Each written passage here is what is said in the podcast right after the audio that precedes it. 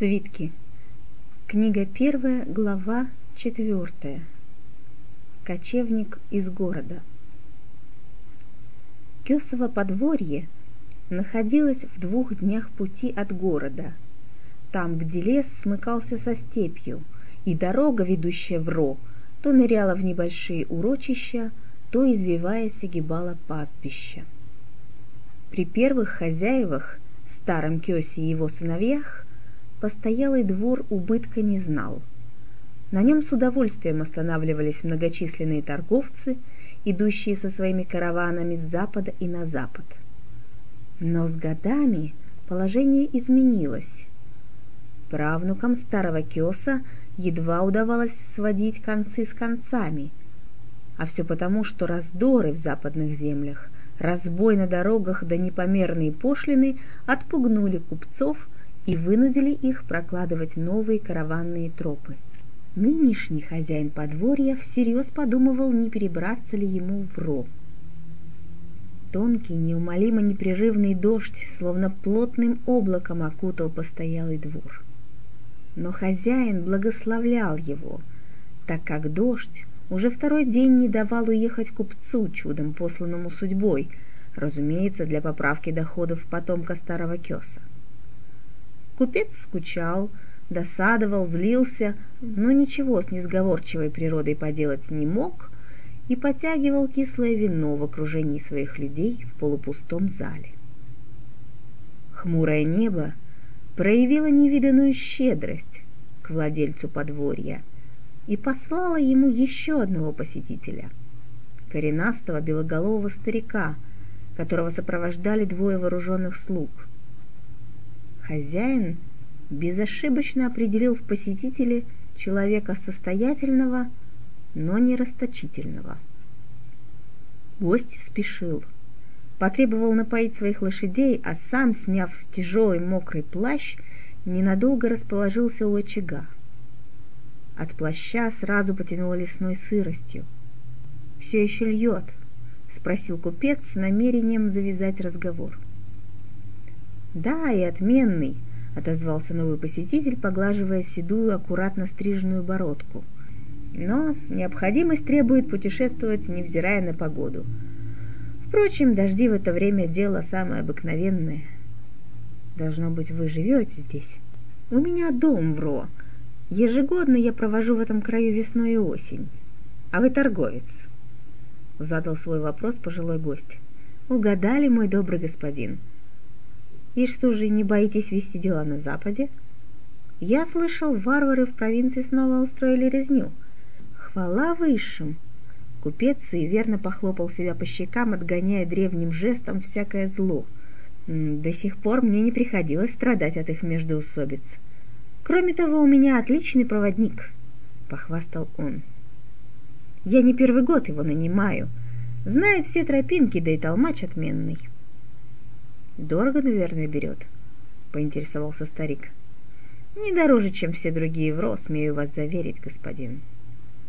Старик помолчал, погладил бороду, а потом снова спросил. «Скажите, любезный, а знает ваш проводник дорогу через черные скалы?» Купец пренебрежительно пожал плечами. По его мнению, проводник его знал все, вплоть до дороги на небо. Спросите у него сами, предложил он и окликнул человека на другом конце зала. Эй, Сюрикен! Пожилой гость при столь воинственном имени вздрогнул. Подошел проводник, бедно одетый, молодой, худощавый, немного выше среднего роста. Лоб обмотан линялым платком-повязкой. Одежда, старая и пропыленная, сидит на нем как влетая — Нож по обычаю кочевников, не у пояса, а за пазухой, так что торчит одна тонкая рукоять. Лицо узкое, скуластое, обветренное. В жилах молодого человека, видимо, текла не только кровь степных пастухов.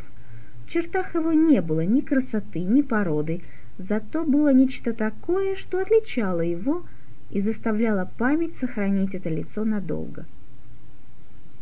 «Да хранят боги твою дорогу, караванщик!» — приветствовал незнакомец Сюрикена. И твою также, последовал быстрый ответ. Мне сказали, ты знаешь дорогу через черные скалы. Испытующий, глядя на проводника, сказал Белоголовый. Знаю. Кочевник не отвел взгляда. Лицо его хранило непроницаемо вежливое выражение. Сколько дней займет перебраться через черные скалы к морю? Проводник, не задумываясь, ответил. «Три дня, господин».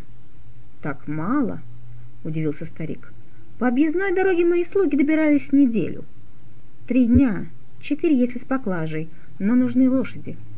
Пожилой путешественник, кажется, был доволен этим ответом, потому что, понизив голос, произнес «Мой дом четвертый направо от малых ворот.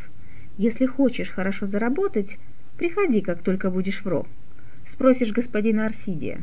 Вслед за этими словами появился хозяйский слуга и доложил, что лошади господина напоены. Старик накинул свой мокрый плащ и вышел, напоследок бросив сюрикену «Плачу я щедро».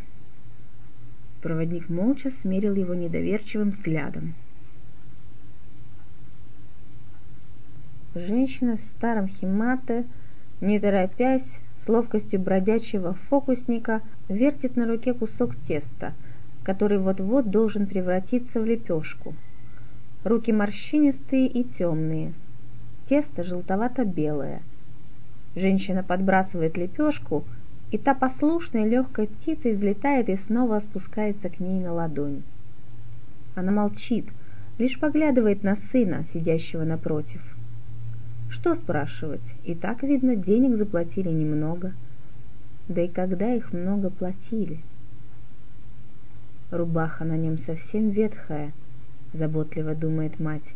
Стирать начнешь, порвешь ненароком. А скажи, чтоб новую купил, заортачится ведь. Почти все деньги уходят на еду и хворост.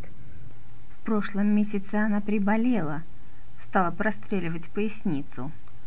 Сюрикен никуда не ездил, ухаживал за ней. Да, сын ее хороший, не чита соседским пьяницам и дебоширам только денег все равно нет. Видно, честным трудом больше, чем на прокорм не заработаешь. Женщина растягивает на пальцах полупрозрачную лепешку. Готова сейчас печь. Лепешки она пекла по степному, кочевому обычаю, на камнях во дворе.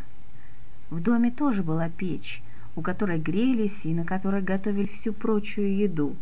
Но приготовление лепешек всегда было особым ритуалом.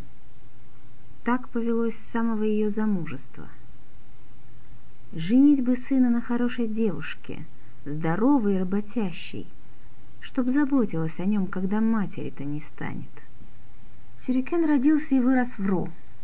Мать происходила из бедного и обширного племени странствующих пастухов – Родители выдали ее замуж за горожанина в надежде, что жизнь в городе окажется не такой трудной, как в степи.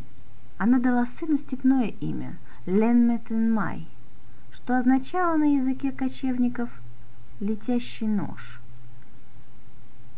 Один заезжий торговец оружием когда-то показывал отцу занятную штуку – метательную звезду с остро отточенными лезвиями. Стоила она недешево – они не сторговались.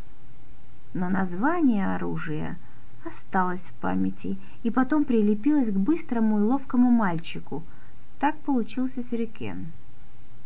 Отец сюрикена со временем должен был унаследовать оружейную лавку, но, вот превратность судьбы, дед разорился незадолго перед смертью, и лавку продали за долги. Семья некоторое время перебивалась случайными заработками, потом отец завербовался на военную службу.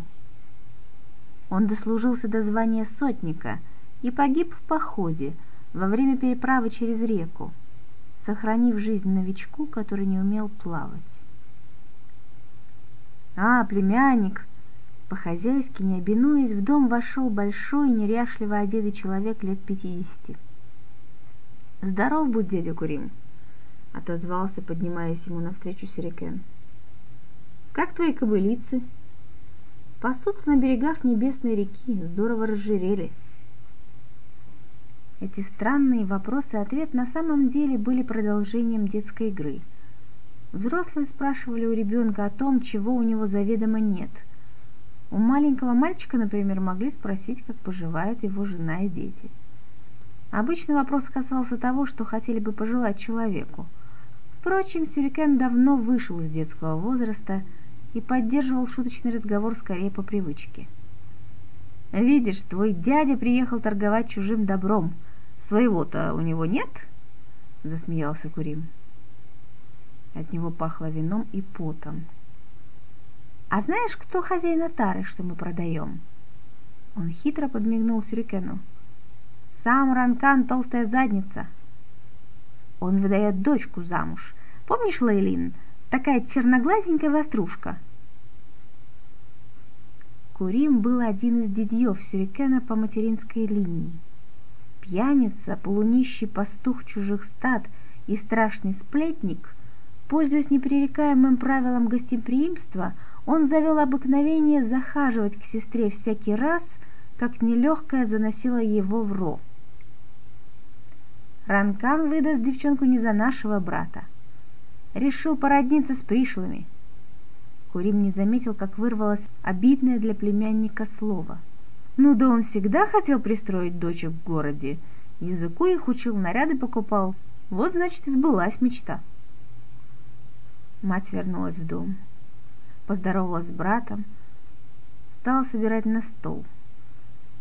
Сирикен обдумывал неприятную новость. Лейлин выдают замуж. Лейлин.